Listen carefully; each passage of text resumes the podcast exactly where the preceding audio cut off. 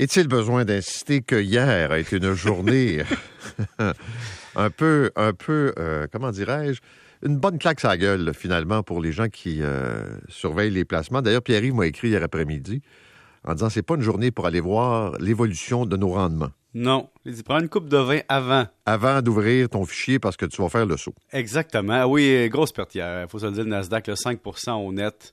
Euh, S&P 500, 3,6. Donc, c'est des grosses pertes pour une seule journée. Surtout qu'on avait une belle journée la veille.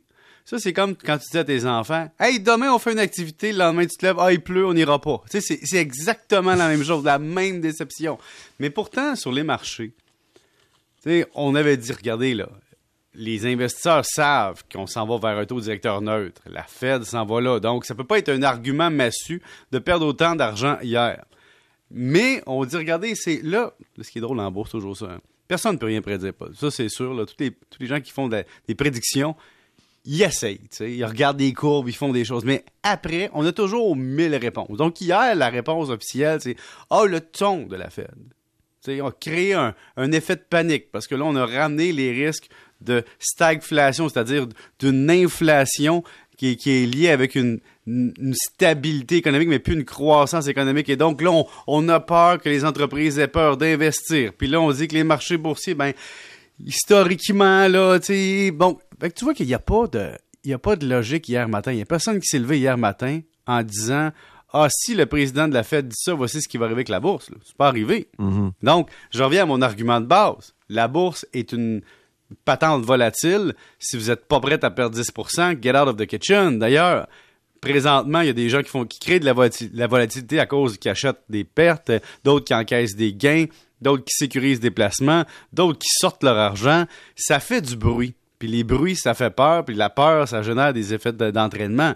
D'ailleurs, quand tu as une baisse de valeur, il y a des ventes automatiques qui se créent. Et donc, veux, veux pas, chaque fois qu'on a des grandes pertes en bourse, il y a des gens qui programment des, stoppeurs de perte. Donc, ils, vont générer automatiquement d'autres ventes, ça va générer un effet panique qui continue. Donc, aujourd'hui, réaction possible, mais qu'il y a encore un petit mouvement de baisse, que les gens disent, il y a une perte hier, mais là, il y a des gens qui vont sortir parce qu'ils ont peur pour leur retraite. Et encore une fois, c'est les technos qui prennent le coup. Donc, autant les gens ont été heureux avec les technos. On fait de l'argent avec les technos. Puis, se sont dit qu'il n'y avait pas de problème avec les technos, autant ils payent le prix. Regarde, combien de fois des gens m'ont écrit pour me dire que je devrais dire au monde de mettre leur retraite dans Tesla. Ben, hier, ils ont perdu 8% puis 17% depuis le début de l'année. Facebook a perdu 38% depuis le début de l'année. Et donc, des titres comme ça, ça bouge beaucoup. Tandis que, comme je te disais cette semaine, dans un moment de panique, Coca-Cola perd combien? 0,8% Le monde ne va pas arrêter de boire du coke parce que ça a fait du monde dans leur tête. Mais si tu regardes les titres techno, sais, Zoom hier, presque 7,5% Amazon 7,5% Apple 5,6% Donc, ils ont tous fait des pertes très importantes qui équivalent à des rendements annuels. Hey, juste une parenthèse. Euh, euh, on a beaucoup parlé de la rémunération, euh, par exemple, du président de la Caisse de dépôt cette semaine. Mm-hmm. Là, je regardais tantôt, on a eu la rémunération du patron de Dollarama. Oui. Grosso modo, 400 millions, à peu près, je pense, de, avec les bonnies, l'ensemble de la mm-hmm. rémunération c'est quand même pas la caisse de dépôt de Dollarama. Je comprends que c'est gros, là, puis ce sont des milliards, Mais tu sais. Pas ça, c'est que le, président de Dollarama, il a aussi des actions lui-même dans son portefeuille, ben donc il fait de l'argent là-dessus aussi. Et non, comme je te dis, les marchés privés payent beaucoup plus que la responsabilité collective d'un chef de direction de la Caisse de dépôt de placement du Québec. Ah oui. Euh, là, tu veux nous parler de la réalité financière des dentistes. Oui. J'allais me faire faire une obturation hier, puis évidemment, moi, quand je suis couché sur la chaise, je fais une analyse, tu sais. Là, je sors de là, puis tout le monde dit que ça coûte cher, puis que c'est donc épouvantable, puis je dis, mais là, je dis, regardez ça froidement. Je suis couché sur la chaise, puis là, je me dis, le psychologue va te charger 130, 140, 150 pièces pour être dans une pièce qui ressemble à une pièce de maison, qui coûte presque pas de frais à, à payer, mais le dentiste, lui, pour une obturation, il passe une heure avec toi. Il y a une assistante dentaire. Il y a tout l'équipement, des, centaines de milliers de dollars. Il y a une réceptionniste pour gérer la, la, patente. Il y a aussi un système de gestion de clients. Après ça, on continue. Tu payes la comptabilité. Tu as des améliorations locatives dans des locaux qui t'appartiennent ou pas. Fait faut que tu payes la bâtisse. Il y a tellement de coûts chez le dentiste par rapport aux autres professionnels de la santé dans certains domaines que je me dis, il y a quelque chose qui, il y a une dichotomie qui est, brisée. prends par exemple quand tu es dentiste. Quand tu commences, soit que tu travailles pour quelqu'un ou soit que tu as ton bureau. Mais si tu as ton bureau, faut que tu engages tout ce stress-là dans un seul endroit, un seul local. Et quand tu veux prendre ta retraite ou changer de carrière, faut que tu vendes à quelqu'un d'autre. Et donc, tu as la pression d'endetter ta vie pour entrer dans le marché, puis tu as la pression de trouver quelqu'un d'autre à transférer ta clientèle pour sortir du marché.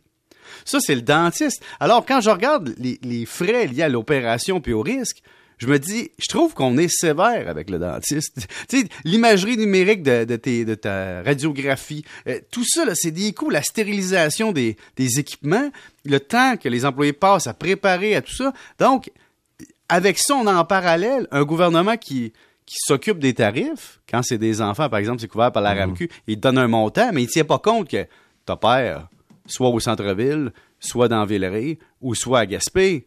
Il y, a, des barrières à l'entrée. Donc, tout ce que je voulais amener ce matin, c'est regarder le service que votre dentiste vous rend.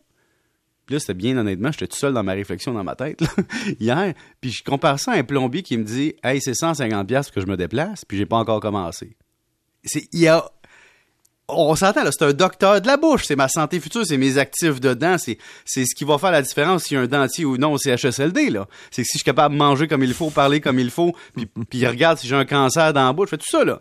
Pendant ce temps-là, ça me coûte plus cher faire changer ma trappe de salle de bain là. Mais c'est je voulais juste amener un peu d'empathie. Je, pense aux dentistes du Québec, puis je me dis aïe aïe, hein. quel risque financier, quel investissement et quel manque de reconnaissance. Donc, je voulais les saluer aujourd'hui financièrement. Eh bien, c'est fait, monsieur. Salut. Bonne fin de semaine. Il est 7h23. Euh,